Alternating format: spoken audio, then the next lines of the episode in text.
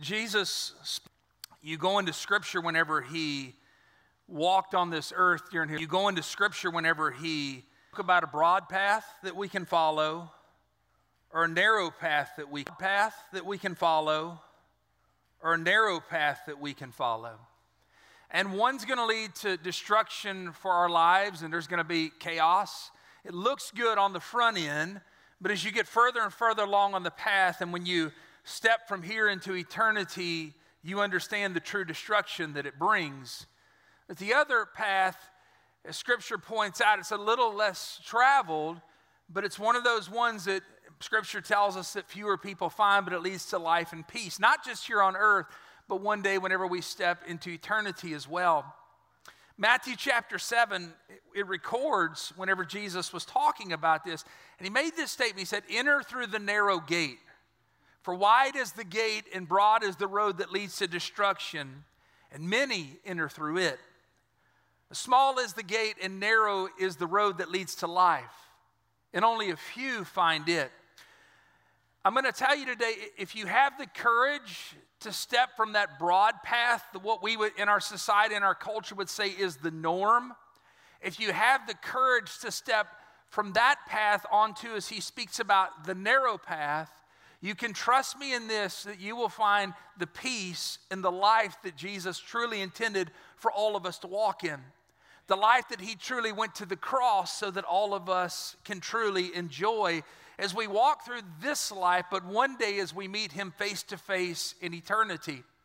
You might say, well, well, Pastor Jay, I mean, our society, our culture says the broad path, you know, is the way to go and all this kind of stuff. And, and I understand that. I know that that's true, but remember, it leads to destruction. And here's what I'm going to tell you that you need to understand. What our world, what our society, what our culture says is normal is not working. What our society, our culture, our world says is the norm is not what God intended for us. And so we're in a series right now uh, called Refocus. We actually jumped off in this at the beginning of the year. And what we have really talked about was not making resolutions this year, but simply allowing God to bring his change into our life in a way that's enjoyable. His change into our life in a way that we truly can embrace as we, we walk through life. And what we talked about the very first week, if you were here the first Sunday of this year, I shared with you that the first step is we have to discover what is truly important for our lives. And I, I shared my list with you of what was important for me as I prayed and got with the Lord, and Stacy and I talked. It, it was my faith, my, my family, my friends, and my finances. And I shared that with you, and I challenged you to make your list. And then I said, what we're going to do is we're going to go through this because these all touch a part of our life, and we're going to discuss them. In the first uh, week, we talked about our faith, how we can grow in our walk with Christ, and things that we can allow God to change so that we can draw closer to him. And last week, if you were here, Stacy and I had a blast. We talked about marriage, just really practical things that we can do within our marriage to have a strong and healthy marriage. But it went from that also over into our family.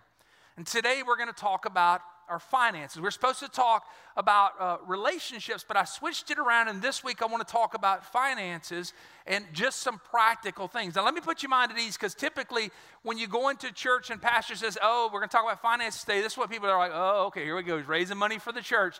It's not what we're doing, okay? You can actually take those fears and throw them out the window. Today, what I want to do is I want to help you understand stepping from that broad path of what the world says is normal regarding your finances onto the narrow path of what God has for you, so that worry and stress and anxiety, all those things can go out the window. And in the area of life regarding your finances, you can enjoy the peace that God truly has for you as you walk throughout life. And so let me take a moment real quick. I do want to welcome all of our first-time guests. My name is Jay. My wife Stacy and I are the lead pastors here. It's an honor and privilege for, to have you as our guests today. And I also want to take a moment and welcome all of those who are watching online right now. Thank you so much for tuning in today. And, and church family, can we give our guests and our online guests a great big hand clap today? Let's welcome them. And then Stacey and I are blessed. We have a very special friend with us today, Miss Jo Beth Miller. We work together. You guys hear me talk about Lafayette all the time. We work together in Lafayette for, what was it, eight years, Jo Beth, something like that. And she surprised us this morning. Let's give her a great big hand clap today as well. Good to have you with us, Jo Beth. And then as we dive off into this, I did want to take a moment to invite you guys to come out tonight to be a part of step two of our growth track. Everybody wants to know, how do I get plugged in here, Journey? What are my steps? It's very simple. We actually have step one, step two, step three for you throughout our growth track. And you don't have to take them in order, but tonight is step two, and it is all about helping you to grow in your relationship with Christ. And it, this growth track helps you understand who we are as a church, what we believe, what we stand for, what our vision is, and uh, also how you can discover the giftings that God has placed within your life, and you can use those gifts to build his kingdom. And so tonight, five o'clock, if you've never taken step two of the growth track, I encourage you, come this evening, go to our website, take the journey dot t v, or stop by the Welcome Center, and they can give you some direction there as to about being here tonight for an awesome class.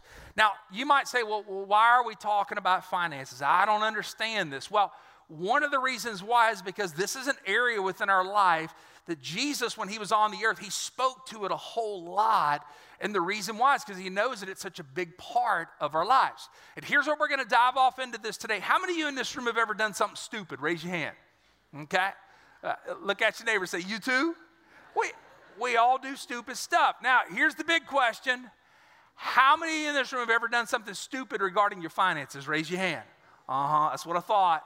Now, hold up. Be proud of it. Hold a hand. With, get, just hold it up. Now, look around. I want you to do this. Look around. Uh-huh. Smile at him. Be like, yeah, what's up? Wait. Here's one of the lies of the devil. You are the only one. Everybody else has their act together. They got their marriage, their family, their faith. They got it figured out, and you're the only loser that doesn't. And I'm going to tell you something. That is a lie of the enemy. All of us have made mistakes in different parts of life, and we need to come together as a body of Christ and grow together and learn together from what he tells us in his word. And so today we're going to talk about this because this is an area that affects so much a part of our lives. And you might say, well, well, what does this actually look like? Well, let me tell you, because when you get into how we handle our finances, typically within our household, holds, it is somewhat sobering to look at statistics. Statistically, here's what it looks like within our households. The average American household today has one hundred thirty-five thousand seven hundred sixty-eight dollars of debt. Now, here's, let me break it down for you a little bit, because some of you in this room might say, well, yeah, that sounds about right for me. Some of you might say it's a little bit less, some of you even more, because that figure takes in your mortgage, uh, credit, uh, student loan, the debt that maybe you have, credit card debt, home equity lines, all of these things, and that is a nationwide average, three hundred fifty plus million people. They take that and make a national average. And I'm just going to tell you, when you look at that figure, when you account into that people who are renting, people who own their homes, people who have already got their homes paid out, well, that's a lot of debt, okay?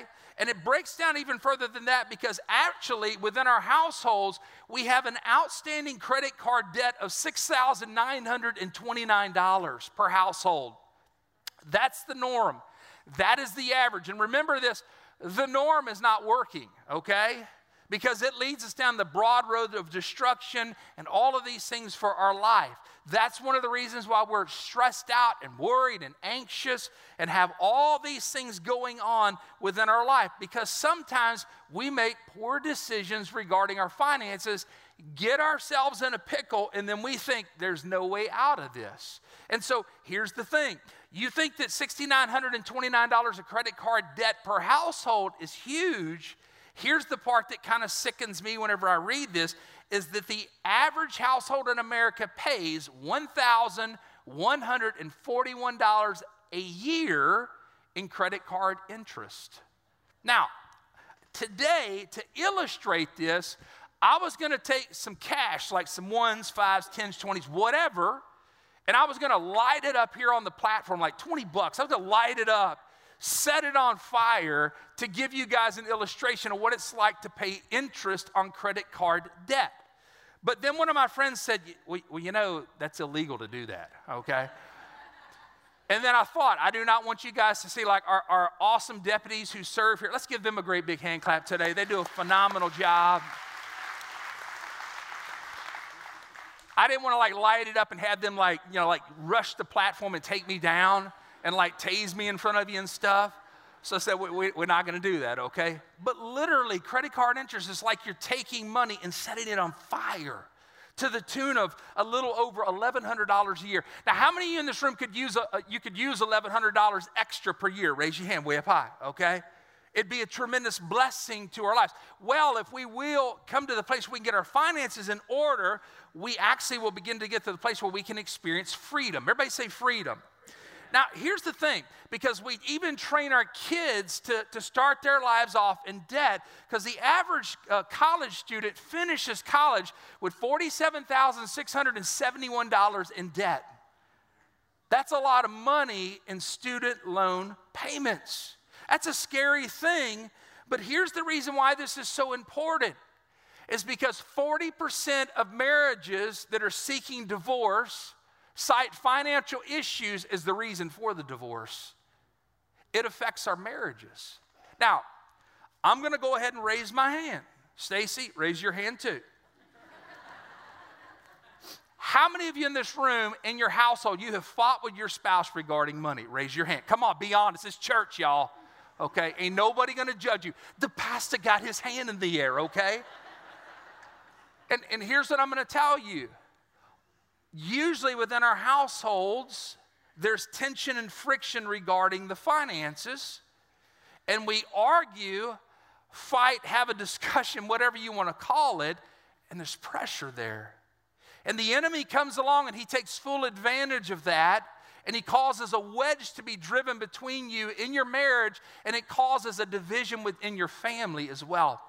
So if we will focus on our finances and begin to get them in order and allow God to change our thinking in the way that we uh, regard our finances, it will begin to improve all areas of our life. We find freedom. Everybody say freedom. Love that word, and we're going to think about that a lot today. Now, here's what Kimberly Palmer says. She's a credit card expert. I love the place she works, Nerd Wallet. I love that name. But here's what Kimberly said. This is a quote that I wrote down that I, I loved. She said, "Credit card debt is the stain on millions of Americans' finances that doesn't scrub off easily, if ever." Basically, what she's saying is this. We get in the trap, and we think, well, well I can't ever fix this, and we stay in the trap. And on average, we spend eleven hundred to twelve hundred dollars a year in interest, and we think, well, this is the norm. And remember, the norm isn't working. We got to get off the broad road that leads to destruction and get on what Jesus has for our lives. Amen? So you might say, well, okay, well, this is great. We've talked about our kids. We've talked about our marriage. We've talked about our households. But you know what? We're actually seeing, because everything starts at the top and works its way down. We see this within our nation, because even within our government, they are training us that being in debt is a good thing. Did you realize that the United States of America this year, if, if my figures are correct, and you go to the national debt clock, we should top twenty-two trillion dollars in national debt this year? You say, well, well, well let's pay that sucker off. Hey, look. Let's, let's do some accounting and get this thing paid off. What if we as a nation said we're paying off our national debt? We're all going to team together. It doesn't matter if you're Republican, Democrat, Independent, Libertarian, whatever it might be. We're going to pay this thing off. We're all going to chip in our fair share to pay it off. Well, here's the breakdown. If you took every person in America, man, woman, and child, and they each paid their fair share, it would equate sixty-six thousand eight hundred sixty dollars per person to pay off the national debt. So we are taught that the norm is this, but remember, the norm's not working. It leads to destruction. And so within our households, if we want what God's plan is, we want his peace, we want his strength within our marriages, our families, let's get off the broad path of what the norm is, and let's allow the Holy Spirit to lead us down the path that leads to, to life and peace. Amen? So Jesus, I love it, because when he walked on this earth, he confronted this subject a whole lot. In fact, you go through and do the math on, he talked about this stuff more than any other, he talked about the subject of money more than he talked about any other subject, because he knew that it was something that we could have within our lives as an issue. In other words, we could let finances and stuff and, and, and all that get a hold of us and become what drives us as we go through life. In other words, it can become an idol in our life. And so he dealt with this, and I like it, because he's trying to teach us, hey guys, if you're not careful, your heart gets misguided, and you let things take over the ownership of your heart. Instead of letting Jesus be the Lord of your life, your finances will be the Lord of your life, okay? And that is not what God intended for us. And we begin to pursue stuff, and we begin to try to keep up with the Joneses. And I like to say it this way, don't keep up with the Joneses. They're going bankrupt, okay? So the norm isn't working. So I'm going to take you today, if you have your Bible, go to Luke chapter twelve. We're going to look at a parable, which is, in modern day language, a story that Jesus shared. And we're going to look at this together, because he t- tells this story and he breaks it down in a way that we can all understand. Now, here's the deal. When you get into this story, the very first thing he's talking about, he, sa- he talks about a rich man. And so many times we read stuff like that in the scripture and we say, well, that's not me, I'm not rich, okay? But if you live in America, and I think the last time I checked this, if you make on average above, I think it's thirty thousand dollars per year, you're in the top wealthiest people in this entire world, okay? So in reality, we are rich. We do have great resources, and we need to take ourselves and understand, well, that part of Scripture doesn't apply to me. It all applies to us, okay? It all has something to do with our lives, and we learn from it. So Jesus told this story in Luke uh, chapter twelve. He says, he's talking to a group of people there, and he says, and he told them this parable. Remember, that's a story. And he said, the ground of a certain rich man yielded an abundant harvest.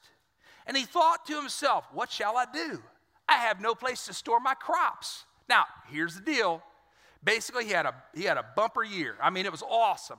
He got to the end of the year. He looked at his books. He said, man, I had a great year. I've got an abundance of crops, of, of resources, of money, whatever it might be. What am I going to do? And look what happens. He says, this is what I'll do. I will tear down my barns and build bigger ones, and there I will store my surplus grain. And I'll say to myself, you have plenty of grain laid up for many years. Take life easy, eat, drink, and be merry. Now, when I read that, I think, that sounds great. That's awesome, because, uh, you know, the norm, whenever you, you see something like that, you're like, you know what, let's take it easy, let's kick back, let's relax, you know, and, and just enjoy life. But the problem that you do not see that Jesus is trying to help us understand is that this guy's resources, his money, his things, his toys, his grain, whatever you want to call it, it had a hold of his heart. And he was focused on it. You might say, well, well Pastor Jay, I, I, don't, I don't have like where I'm like, you know, tear down, you know, tear down that barn and let's build a bigger one. You know, that, that doesn't really apply to me. You know what we do whenever we get too much stuff? We go rid of storage space, right? We put it there. We don't, we don't go, tear, you know, you know, tear down that barn and build a bigger one. We go down to triple A storage, and we say, well, you know what? I need like a ten by twenty, and we pay one hundred dollars a month for stuff that we're never going to use for the rest of our life to sit there, and, and we hold on to it. And we, we tear down a barn and we build a bigger one. And so in this story, you see that this guy's heart was caught up in what was the norm. And the norm's not working. We got to get off the broad road that brings destruction and anxiety and stress and all of these things. And here's the thing that we have to use extreme caution with. Our human nature is to pursue the same thing that this guy is. And we get distracted away from what is truly important in life. We get distracted away from what God really has for us, and we make life all about pursuing money, thinking that that money will make us happy, and we begin to pursue stuff, thinking that stuff will make us happy. Now, listen, because, you know, one of my boys told me, he said, you know, Dad, they say money can't buy happiness, but happiness can buy a jet ski, and a jet ski makes me happy. I'm like, you know, whatever. I'm not speaking against having stuff. It's okay. I, you know, I have, I have a little duck boat that I love to take out on the lake and go duck hunting and all that kind of stuff. The problem is too many times we make life all about pursuing stuff and money, and it begins to get a hold of our heart. And the next thing you know, we have a lot of anxiety and stress within our lives because we are pursuing the, the idol of stuff and money. And, and, and it begins to dominate our lives. And Jesus is trying to help us understand, hey, guys, that's not why I went to the cross. I went to the cross so that you can experience freedom. Everybody say freedom. freedom. Now, here's the deal. What happens is we even begin to embrace financial principles that are actually are, are not good. They're not healthy for our lives, our families, our marriages. and we begin to let those things begin to be a part of us. And when we step from the broad path onto the narrow path, we begin to experience life, peace, and freedom the way that God intended for us. So I want us to talk about today experiencing freedom as a part of our finances in, in all areas of our life. And what I want to be able to do is I'm just going to simply share with you some principles that, I'm not going to lie to you, they're, they're a little difficult to embrace, but if you will embrace them, then the worry, the stress, the anxiety, maybe the fighting within your marriage that's going on regarding your finances, it'll go out the window. I'm going to be honest with you. Stacy and I, uh, when we were younger and up probably until, what, the last ten to fifteen years, we fought about money a whole lot. And then we began to embrace these principles, and it took some time, but honestly, I can stand here and tell you, as God is my witness, I do not remember the last time she and I argued about finances. I just cannot remember. It has been so long ago. And the reason why is because we began to embrace these principles for our lives, and it brought so much freedom to us. And I want to share them with you. They're, they're somewhat difficult to embrace, but if you embrace them, you're going to experience the peace and joy that God intends for all of us to walk in in life. Now, I know what you're thinking. Well, Pastor Jay, does that mean, you know, since then, last ten, fifteen years, you haven't made a stupid decision with finances? Absolutely not. We, we have done some things that's like, oh, Lord, we, we need to repent for that and need to move forward from that. But I'm going to tell you, one of the greatest things that Stacy and I within our household have experienced that has brought so much peace is we have brought ourselves together in, in unity. And if you want peace in your finances, have unity within between you and husband and wife. And make sure you do this. You discuss every financial decision. You're in peace about every financial decision. And you are in agreement about every financial decision. Let me tell you about the stupidest thing that I ever did. I made a decision some years ago when we had only been married for a few years to dive off into something. And I'm sitting there writing this check into this investment. And my wife, while I'm writing the check, she's sitting there and she's crying. Now, if you want a sign from God that something is not the right thing, your wife sitting there crying probably is the sign from God. And I wrote that check out, and guess what? It, I could have taken that, that money and literally set it on fire because never got anything from it. And my wife, we're sitting there, she's crying, and I'm like, it's going to be okay. Daddy got this, you know. And she didn't say, that's pretty funny right there, I'll just say. She didn't say anything then. But then when we got home, oh man, it was on. And then whenever we didn't get anything back from the investment, woo, man, for years, I, I'm like, look, we put that under the blood of Jesus a long time ago, all right? So I'm hoping by me triggering her memory, she don't say nothing about it this evening, you know, but let's move on, okay?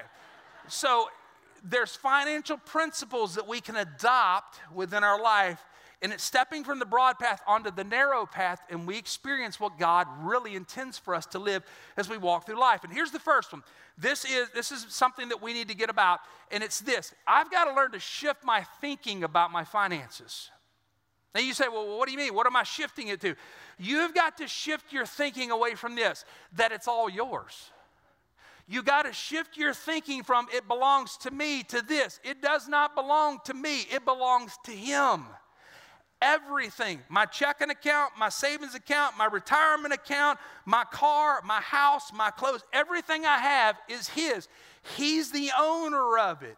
And every couple that I do premarital counseling for, I walk them through this, and I say, I can prove to you that it, you don't own it. And they say, well, how, how's that? And I say this, well, when you die, how much do you take with you? Well, well none. Well, then it doesn't belong to you. It belongs to the one who made it. And God is the one who owns it. He just puts it in your hands for you to watch over and oversee. And here's the thing. You might say, well, what does that have to do with helping me to understand, you know, experiencing God's peace in my life? Well, here's the principle. It is the difference between a renter and an owner. And it looks like this. When Stacy and I were first married, probably for the first four years of our marriage, we actually rented. And we've owned a house for probably the last, I don't know, twenty around that years. And here's what happened. Whenever we rented, I would walk in the house uh, or the apartment or where we were living, and the refrigerator was out.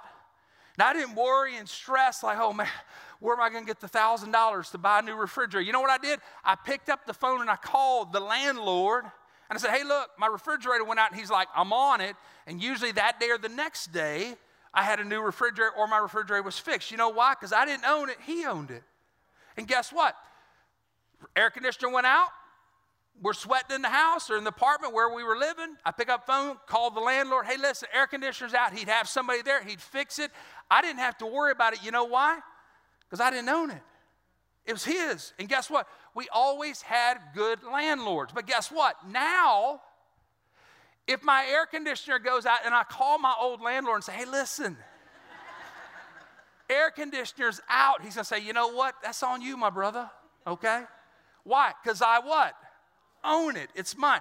And guess what? When you have your finances and you say, it's mine, I own it.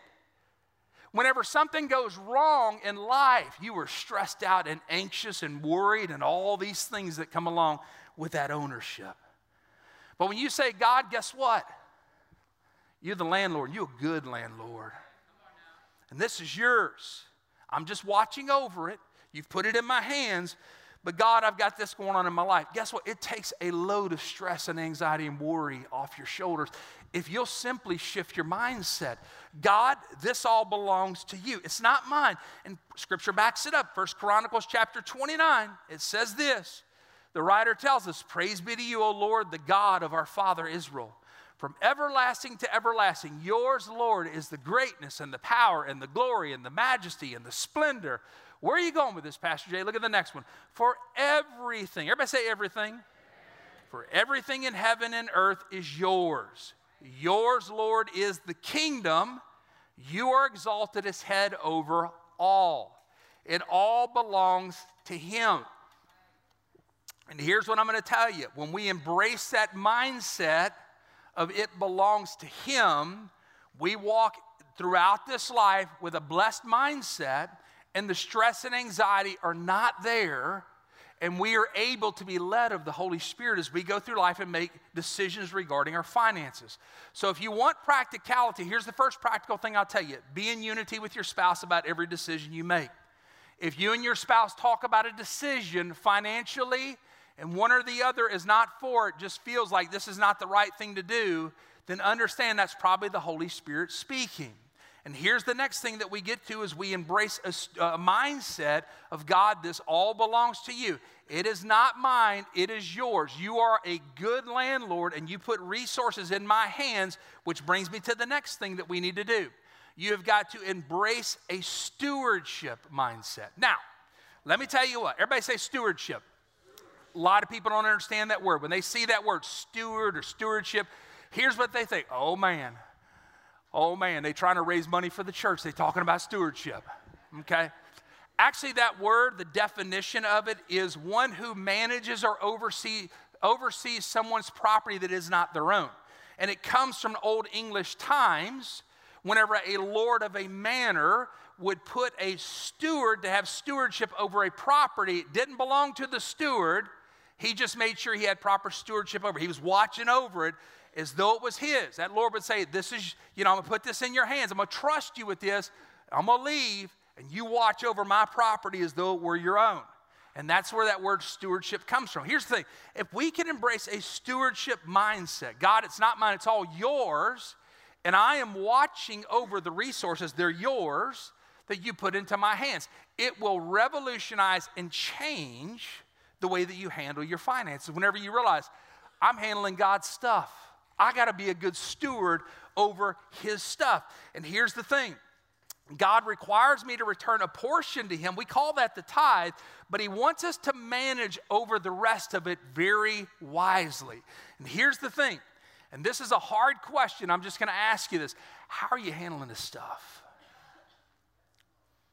How are you doing in that area?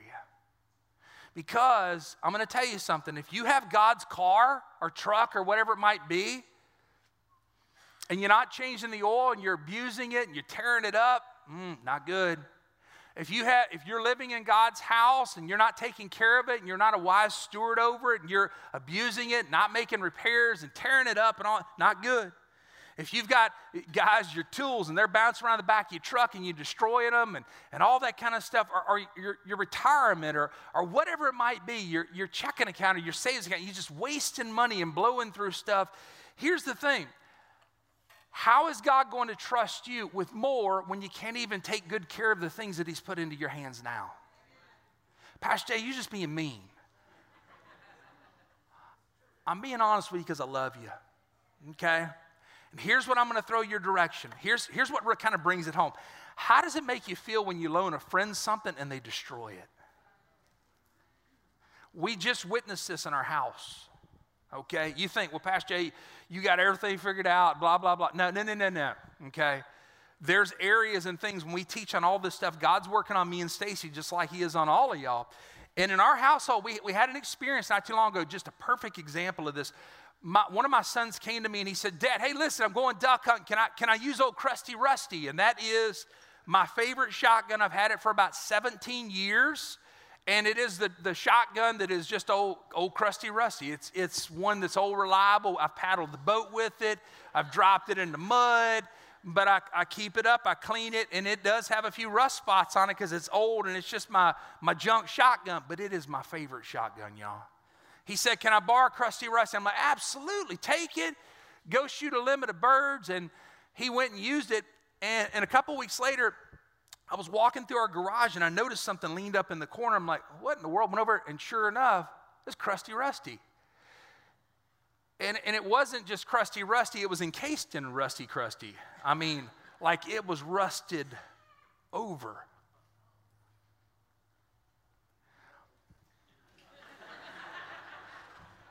I had a Jesus moment. I took a picture of it, sent it to him and said, what in the world is going on? He's, he's Dad, Dad, hold on, hold on. This is what happened, okay? We got up at two o'clock. We drove, went hunting.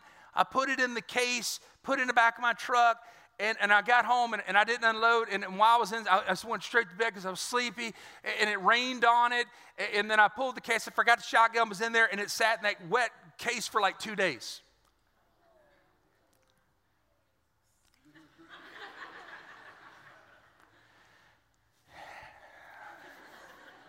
I said, okay, son, what are you going to do? He said, I, I, I'm going to clean it up. I'm, I'm going to take care of it. It's going to be, it's going to be as good as new. I'm like, okay, well, I'm going to trust you in that area. He said, all right, I got it. And about probably a week or two later, he came to me and he said, Dad, we're going duck hunting tomorrow. Can I new, use your new shotgun you just got in September? The one, you know, the one you haven't even got out of the gun safe since, the one you haven't even shot yet, the one that when you got it, you broke it down in every little piece and oiled it and cleaned it, put it all back together, put a new choke tube in the end of it so you could make ducks rain down from heaven. You haven't even used it yet. Can I use that shotgun? Absolutely not. What? That ain't fair. Why not? Let me pull a picture up for you, son. You see this picture here? Let me tell you what. If we don't take care of the resources that God puts in our hands, how can he trust us with more resources? We've got to be good stewards. Father, it all belongs to you. You've just trusted it into my life for me to watch over. And if I'm a good steward, you're going to bless me with more to be responsible for. But if I'm not a good steward, you're probably going to hold back, just like Pastor Jay held back that new shotgun from his son. Well, back this up in Scripture, Pastor Jay. I'm glad you asked. Luke sixteen. Whoever can be trusted with very little can also be trusted with much. And whoever is dishonest with very little will also be dishonest with much. So if you have not been trustworthy in handling worldly wealth, who will trust you with true riches? Speaks about responsibility within our lives. So what do I do here, Pastor Jay? I've got to, I've got to change my mindset. God, it's yours. It, it doesn't belong to me. It's all yours. I got to embrace a stewardship mindset of, God, I'm watching over your stuff and taking care of it. And then here's the next thing, because I'm going to tell you what. There's a lot of great financial plans out there. Dave Ramsey offers one. We actually do Financial Peace University here uh, once or twice a year uh, about helping you get your finances in order. There, there's a lot of great resources that are out there, but this is one of the things that I've discovered. This is point number three, is that God offers a great financial plan. And I have been sharing this for years, and I share it with every couple who we do premarital counseling with. It is a financial plan that works, and it's this. I, I call it simply the ten ten eighty principle. I don't know where I got it from. I don't know what ministry I picked that up from, but it's something that's been a part of our lives for years. It's actually how we operate the, the church finances as well. And here's how the ten ten eighty principle works. You take one hundred, break it down into ten ten eighty. You return to the Lord the tithe, what he requires. You save ten percent, and you live in the eighty percent, okay? What that teaches us is this. We got to learn to live within our means. And that's the big red flag that so many times we have within our finances that we don't do well in, that we want to live well above our means. The last time I checked this, I think that the national average was that the average American household lives at one hundred sixteen percent of their annual income. Means that we got lots of credit cards, lots of home equity lines, lots of all this kind of stuff, but we simply need to learn to live within our means. And here's how you break that down. Let's be practical. You take how much money you make and you write it down on the top. Then you list out all of your expenses throughout the month, and you make sure that the first column stays higher than the second column, okay? That's called budgeting. We don't like doing it. It's not a lot of fun, but trust me in this, it will bring peace and health to your lifestyle and to your heart whenever you begin to embrace and understand that the Holy Spirit wants to lead you in all areas, especially even within your finances, so that you can enjoy life the, the way that God intends for us to be able to enjoy life. It, it'll help within your marriage. It'll help with your kids, that you're not fighting over finances all the time. And what we see here is that the norm within our culture, within our society, is to be up to our neck in debt, but you sit down with your spouse, you make a plan, and you begin to pay off the debt within your household systematically. And you pick one bill, and you begin to pay that off, and then when you pay that off, you move to the next one. And you make your way through your bills, and slowly but surely, you begin to pay off those bills to where no longer are you up to your neck in debt, but now you're experiencing freedom within your finances. Everybody say freedom. Here's the deal. You might say, well, Pastor Jay, the, the ten percent tithe or, or the ten percent savings, we can't do that. And this is what I tell everybody, start somewhere. Start developing generosity within your heart, even if it's only two or three percent. Start developing saving within your heart, even if it's only two or three percent. And then begin to get your, your budgeting where it is living beneath your means. In other words, you're living where you're supposed to live. So many people, they go get a raise, and what do they do? They immediately rush out and buy stuff so that they're right back up there where they're at their neck in debt. And that's not the freedom that God intended for. So let's learn to live within our means. Amen? ten ten eighty, wonderful principle that you can apply to your life. And God's plan is something that is awesome. Uh, here, here's the last thing. We're going to wrap up with this because I'm running out of time. I've been very long-winded today. I'm sorry, y'all. Okay. Here's where we wrap up.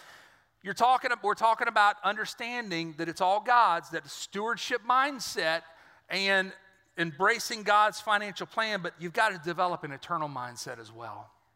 Because here's what happens. It's, because it's very easy to get distracted by stuff in this world, and you start pursuing the stuff of this world, and you start pursuing things and filling up barns and all this kind of stuff. And, and, and I always like to say it like this. It's okay to have stuff as long as your stuff doesn't have you. In other words, it doesn't own your heart, doesn't own your mind. A lot of people say, well, it doesn't, but in reality, if you look at the heart, it does, okay? And so here's the thing. We look at this story where Jesus is telling about this guy who he pursued the things of the world, and he didn't have an eternal mindset. Because I'm going to tell you something. You can have a great job, great promotion, great house, great family, great uh, stuff. You can have a, a bank account full of cash. But if you don't know Jesus, you're going to miss heaven. The choice is ours. We spend eternity in one of two places, either an eternal existence with God in heaven or eternal existence he's separated from God in hell. And the choice is ours, and we have got to get eternally minded. Here's the story. This guy, he said, hey, I'm going to build bigger barns. Look what God says. But God said to him, you fool. This very night your life will be demanded from you. Then who will get what you have prepared for yourself? And this is how I will be with whoever stores up things for themselves but is not rich towards God. And here's the thing. I look at a story like this in Scripture that Jesus told, and it breaks my heart. Because basically, here's somebody that did not prepare his life for eternity. He, he thought he had everything figured out. Man, this is what life is about. And here's the thing. The broad road that we run on and we say, this is it, I got it figured out. What is the norm is not the norm. It leads to destruction. It leads to worry and stress and anxiety and fighting within our marriages. If we could step from that path onto the narrow path and allow the Holy Spirit to lead us in all areas, even regarding our finances, man, the peace we will find. The worry that maybe we once had, it slips away because we know, God, you got this. Now, it doesn't mean you can say, God, you got this, and be irresponsible. We got to be good stewards. And when we are good stewards, God, you've got this. Have you prepared for eternity? I'll, I'll get to that later. I remember whenever I, was, whenever I was running from the Lord, whenever I was like seventeen, eighteen, this is what I used to say.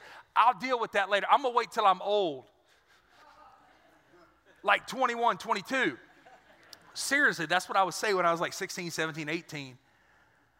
Then one day I ran into the Lord, and just the presence of God enveloped me. And I made a decision that prepared me for eternity. And here's how you prepare for eternity. You receive what Jesus did for you at the cross, because your sin debt is not something you can pay. If you say, well, well I can pay that, you will pay it one day separated from God and hell. It's not a debt you can pay, but Jesus went to the cross and he freely paid it for you. And it's, it's there just waiting for you to receive into your life and say, I receive that. And when you do, the Bible talks about being born again. And you step into that relationship with God. And so today, I would ask you today, close your eyes across this room, because there's some of you in this room right now, you're going to make that decision that affects you for eternity. You're going to step from the broad path to the narrow path. Maybe, maybe you've never taken that step in your life. And there might be some of you in here who have. You, you prayed that prayer, you gave your life to Christ, you were surrendered to him, serving him, and your heart has slipped away from him. You, you've gotten to where you've wandered from him. You've drifted. And you know today, I, I need to get my heart right with him all over again. So today, if this is your first time you, you've done this to surrender to Christ, or you want to make a recommitment of your faith, wherever you are, just right there, you talk to the Lord. And maybe say something like this within your heart. Jesus, thank you for loving me the way you do, for going to the cross for me. You paid the price for my sin debt. And today, by faith, I receive what you did. And Jesus, I acknowledge I, I've messed up. I'm, I'm a sinner. And today I ask you for your forgiveness. I repent for the sin in my life. And Jesus, today I pray that your precious blood would wash me clean, that you would make me brand new. I surrender to you everything that I am. And Jesus, today I ask you to be my Savior, but I confess you as Lord and Master of my life. Thank you so much for the way you love me. Thank you so much for your mercy, your forgiveness extended in my life. And Jesus, thank you for letting me step into your family today. And today, if you prayed that prayer, let me tell you what's happening right now. The Bible talks about how the angels celebrate whenever somebody new steps into the family of God. Angels celebrating in heaven. There's a pen that was taken out, and your name was written in a book in heaven called the Lamb's Book of Life. You are now a part of the family of God. And today, as you move forward from this point forward, you allow the Holy Spirit to continue to change you, to shape you to be more like Him. Doesn't mean you're going to be perfect, but when you mess up, you repent, you get your heart right, and you continue to move forward. As one day, all of us will step into eternity and stand before God and give an account of our lives. And you hear those words that the Father will speak one day, "Well done, good and faithful servant," as we prepared for eternity. Everybody open your eyes and look at me. Isn't God good? Let's give Him a good hand clap today, man. I love Him.